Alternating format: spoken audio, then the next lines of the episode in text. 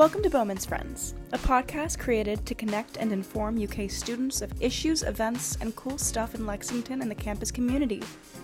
I'm Jillian Stavizhinsky, and on today's episode, I'll be having a conversation with Diane Fleet, the Assistant Director of Greenhouse 17, located in Fayetteville County and serving 17 central Kentucky counties. This organization is a domestic violence safety program committed to ending intimate partner abuse in families and the community. Thank you so much for taking the time to meet with me, Diane. I feel like this is a very important topic to bring up to UK students and the community overall. So, Greenhouse 17, I think Kentucky has a really nice model of domestic violence services, and it's very similar to um, how children advocacy centers are set up and also how the rape programs are set up. But they wanted to make sure that no family was more than about an hour away from shelter and non residential programming. So there is one uh, sort of identified program in every area development district, and there is 15 of them across the state. So there's one in Paducah area, one in Bowling Green area, one in Hazard area, one in Ashland, um, Northern Kentucky, Morehead. So, and then they cover those counties that are in that district. And so Greenhouse 17 is the bluegrass, the central Kentucky ad district, and the 17 is because we serve 17 counties. Um, most of the, the contract comes through our coalition, through the Cabinet for Families and Children, and then to the Kentucky Coalition Against Domestic Violence. And they divvy up the money that comes from the state to those 15 programs based on population and need. And then programs also do fundraising and other grants and development and things. Um, and there's a core set of samples. We call them member program service standards. They used to be victim service standards. And it's a core of all programs have to offer these things 24 hour crisis line, residential services, court advocacy, children's services. But then, depending on the director and the community and the placement of where you are, there's real uniqueness, I think, also. So the program in Elizabethtown looks really different from the program in Lexington, but you can always count on that set standard. Um, so, so that's a little bit Greenhouse 17, and those are some of the services that we offer. We go to court in all 17 counties for emergency protective order hearings. We offer individual advocacy or support groups to people. Um, we uh, do a 24 7 crisis line. We do housing advocacy, either through our own housing program or connecting folks to other housing agencies. We do a lot of economic and financial and credit repair because we know finances often keep people in unsafe situations or having to return to unsafe situations. And then I we do a visitation and exchange program where we know that that's a really hard and dangerous time when parents are exchanging children. Um, so we try to take the, um, you know, the, the victim, the non-offending parent out of having to see that individual and negotiate those things. And then I think the unusual thing about Greenhouse 17 is our farm. And that really just kind of came about because we were on 40 acres and it just seemed to make sense to use our natural resources. And we knew that therapeutic and nature healing was really helpful for folks that experienced trauma. Uh, so we do a lot of that work too. So that's awesome. You actually touched on some things I'm going to ask you about a little bit later. Um, another question I don't know how this looks like, um, but what came into starting uh, Greenhouse 17? I know you said that there have been a lot of resources in Kentucky. Um, in general, I don't know if you mean now or before, but what went into starting the organization and were you a part of that?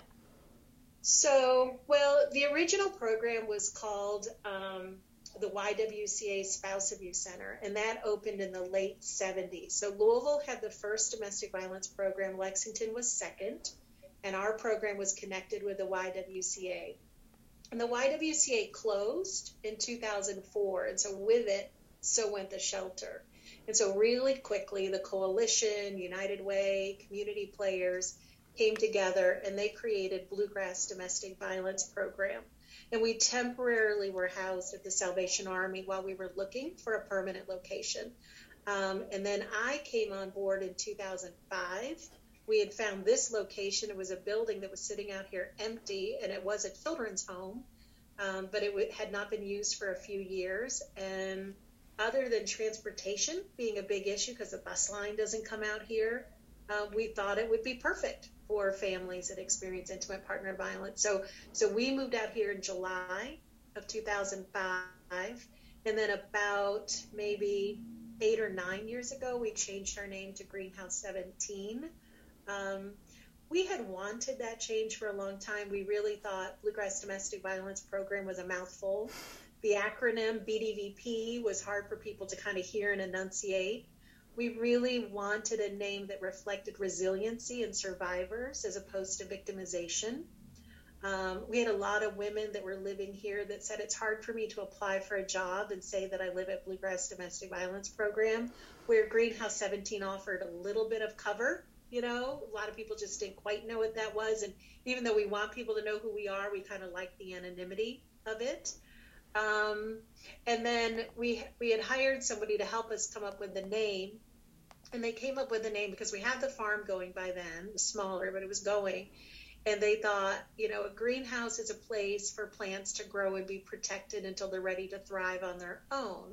And we thought, well, that's a little bit about like the families, right? They're sort of here and protected, but the goal is that they leave here, right? And they and they thrive on their own. So we liked the greenhouse analogy, and then 17 for our counties. Yeah, and I like that as well because, like you said, it does provide anonymity. Exactly. But also with the fact that you are so far out in Fayetteville County in like this really green area, it kind of provides a safe haven for these women and children as well. Um, so, next up, um, how did you all build that safe haven? I know you went into the fact that it was kind of perfect to create a farm with it, um, but what went into that? Um, so we really, in the beginning, I don't know if this is 100% answer your question, but I'm gonna I'm gonna go here a little bit. Some shelters, and and really in the beginning, shelters were an undisclosed location. Um, you know, they were sort of hidden away, they were tucked away. Um, real concern for safety, uh, obviously. And then I think with modern technology, good and bad, right? It's hard to stay anonymous now with uh, Google Earth and you know all the GPS kinds of things and social media. It's really hard to stay anonymous. Um, but we also knew that with that kind of hidden that kind of hidden vibe that a lot of people who needed to reach out to us didn't know where we were. They couldn't connect to us. They weren't engaged with us. It it kept the conversation of intimate partner violence kind of on the down low because it wasn't front and center. And so we were never a undisclosed location. We don't put it on billboards. We don't, you know, put our address on things. Things go to our PO box, but we like volunteers to come out here. We like community to come out here. We want folks to be proud of services that Central Kentucky offers to families. We want people to engage in the conversation. We also notice that a lot of people who are hesitant to reach out for services, they might come out and volunteer. And the next thing you know, they're like, well, I'm experiencing this too, or my sister is experiencing this, or I have a coworker. So something often draws people here, but they were afraid to pick up that crisis line, you know, and call. Um, and I think in regards to the farm, that sort of has allowed us to have a lot of volunteers and people um, that normally wouldn't come. So it'd be like, well, I'd like to help out, but I'm not answering the crisis line, or I don't know that I'm skilled enough to work with this, you know, family. But sure, I can come out and help compost the garden, or I can buy flowers from Greenhouse 17, or you know, I can come out and you know help mow the lawn. Like I can do those things. So again, it gets people engaged with the space and the and the conversation, um, but it's not quite so intimidating and daunting. Um, and you know, one of the things that I like most is when volunteers come out here and they're maybe working side by side with one of our families, and they'll go, "How long have you worked here?" and and she'll go, "Well, actually, I live here," and they'll go, "Oh, you know," because I think there's there's this idea of what a victim looks like, you know, um, and I think that that kind of dispels a lot of myths uh, that people have about who are the victims of domestic violence and who are the perpetrators. We also have that idea too, right? Like oh, this person would never be abusive to their family. That's not what I picture in my mind. Um, but the scary thing is, a successful abuser is really good at hiding that from the rest of the community. So, um, yeah. So I, I, don't know. Did that answer your question? Oh, that that was perfect. Yeah, that's exactly what okay. I was looking for. I know it was kind of a weird question. Um. But yeah, no, I, I totally agree with that point. And also, it, it is very toxic with how society places this uh, kind of uh, view on what an abuser should look like. So I was just wondering what uh, the experiencing experience in the housing life of Greenhouse 17 looks like. I know there's sort of a timeline. Um, would you be able to walk me through that? Sure, right. So we have several different housing programs, um, but and it's sort of one thing that I like about where housing has gone to in the past several years, and it's sort of a concept of called housing first. And and the idea is that everybody, you know, just in the dignity of being, everybody deserves to be housed. Um, but people need different resources around housing. So some folks might need permanent housing, you know, for whatever reason. They might uh, they might be a single parent of several children, and financially, it would just be really difficult for them not to have that. Other folks, either due to mental health or different things, just have a hard time maybe holding a job that um, pays um, enough for them to live independently, so they might need permanent housing. Um, but then other people sometimes just need a leg up, right? I just need rent to deposit for a couple of months and I should be good, you know, or I need help on going back to school and then after that i might be able to get a earn an income that pays more. So so the idea also is for people to fill out this assessment or take this assessment and be uh, in, connected to the housing that fits this family's need. So you know I, I let's say i needed housing. I don't want housing that i've got a social work at my door every day. Like i don't need that type of oversight with me. Other people might need that you know, they might need help paying their bills, they might need help paying their utilities, or just figuring out daily kind of life skills, you know. Um, they might need folks to sort of check in with them. Our housing is a couple different things. So we have 24 units that are in Fayette County, and we treat that a little like transitional housing for about two years. Our hope is that after two years, that they are able to save enough money, get that job that they're wanting, get a little more secure, so that they could go find independent housing. We also have a grant through the Office for Violence Against Women, and that also can help people for about two years, but we like to sort of stagger it. So we kind of do about two or three months full rent, two or three months half rent, two or three months a quarter rent, and then there you go. And the and the goal of that is to keep people in their home community. So we know I I think there's a misconception of a lot of people that work with survivors of, of domestic violence and they go, oh my gosh, we got to get you out of this house and we got to put you in a shelter and all that. Shelter is chaotic. Shelter is scary in itself. And even though I think ours is lovely, you're living with 40 other women and children. You're navigating all of that. You're uprooted from your home community, so your friends and your family and your school and your work so if we can safely keep people in their home community where they can, you know, still see their family if that's safe, or still go to their local church, or still go stay, their kids stay in their school, that's better for us. And I think for, well, it's not better for us, it's better for them. Um, so we use the OVW grant to keep people in their home community. So we've got the 24 for Fayette, and then we've got the OVW for our 16 other counties. And then we participate in other housing um, that comes through HUD and, and you know Section 8 housing, and we just connect people to those services. So it really, just to sum all that up, I think we do a much better job at looking at needs of families and the resources that are available and, and pairing those two things together. Thank you. Um, so I know that you all sell goods as well, like soaps and um, I actually have quite a few of your chapsticks as well and your lip Yay. balms. Um, so how, how did y'all come up with that idea? I know it probably provides some support as well from those sales. Um, but yeah, where, where did that idea come from? I know I know it's a great one, um, but I just wanted to hear a little bit about that. Well, it is a great one. I was completely against it, so I'm gonna own. I'm gonna own this. So the farm was my dream. Like I, I really sort of push for the farm, and I love the idea of the farm. And we talked with people that were involved with Kentucky Proud. I don't know if you're familiar with Kentucky Proud, but it's really supporting local farmers and trying to sell, you know, their products locally. And so we talked with some of those folks, and they said flowers, herbs, berry, honey.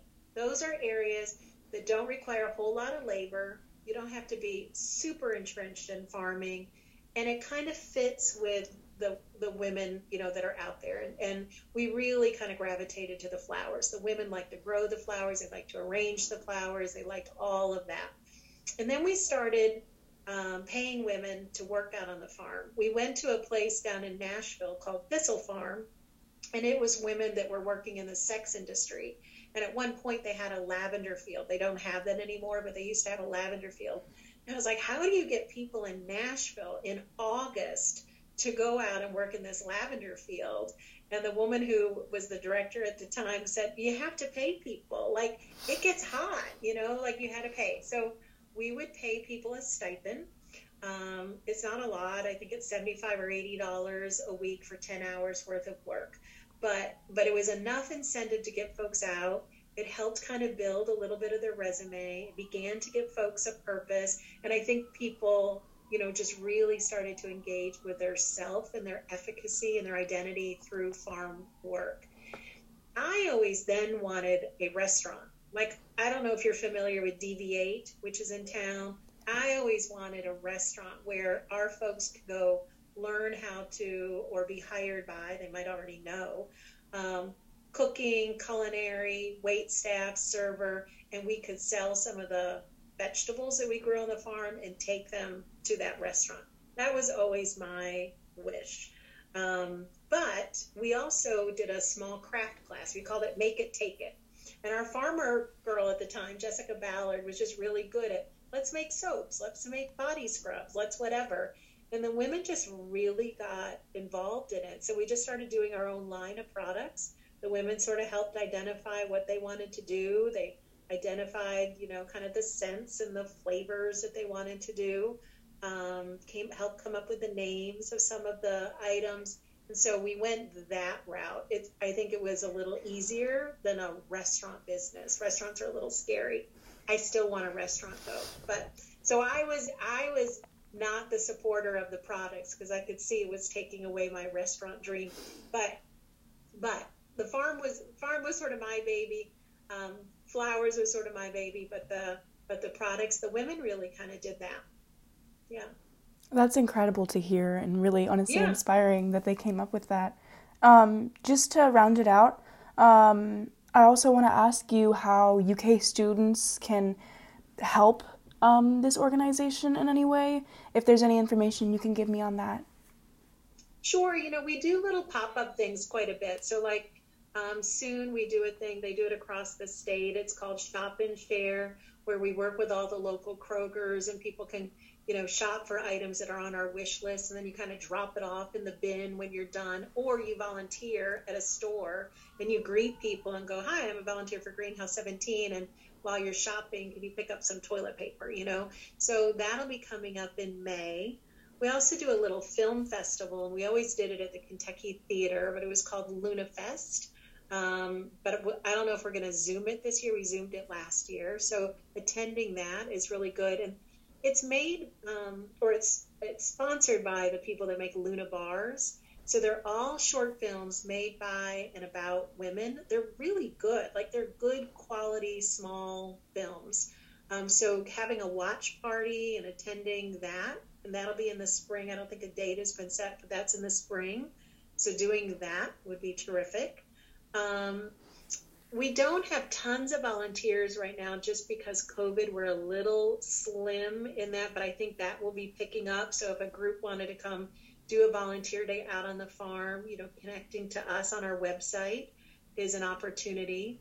Um, I'm really involved with the national Green Dot folks, and I know VIP on UK's campus. So to me, the best way to help us is to be a, a little bit is to be aware of how intimate partner violence plays out being really comfortable to start having your eyes open when you see things and comfortable when a person discloses to you so we don't get into that victim blaming stuff and even though We say we're really good at it. When it becomes our friends and family, we sometimes can resort back to that.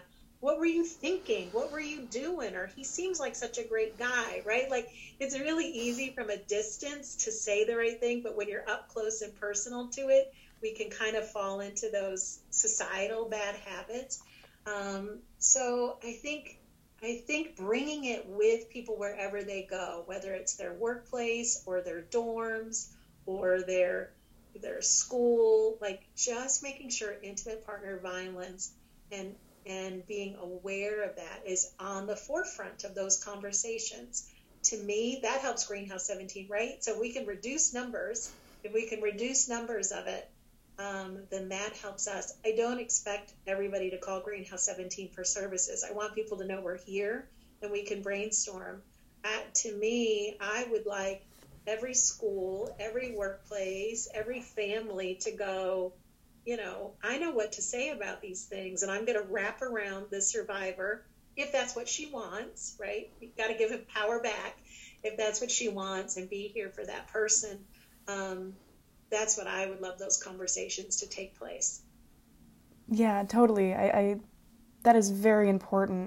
And then we work with a lot of the other local agencies. So we work with VIP. In fact, I was on a Zoom earlier today, and VIP folks were there at UK.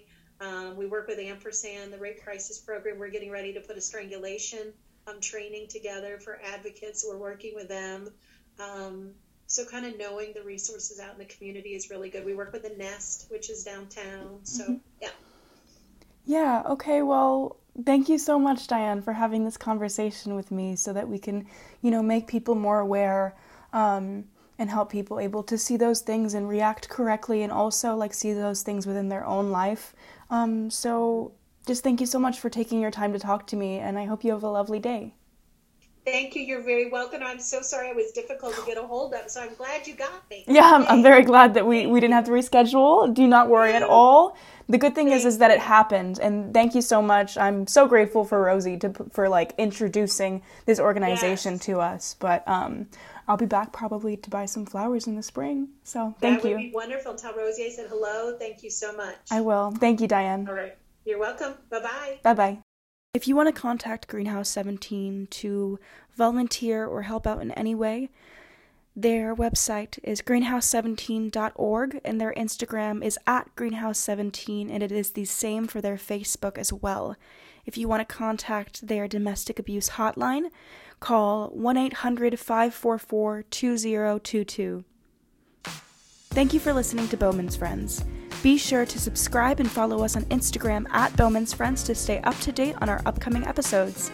New episodes go live every Tuesday and Friday wherever you listen to podcasts. Feel free to DM us with topics you want us to cover or guests you want to hear from.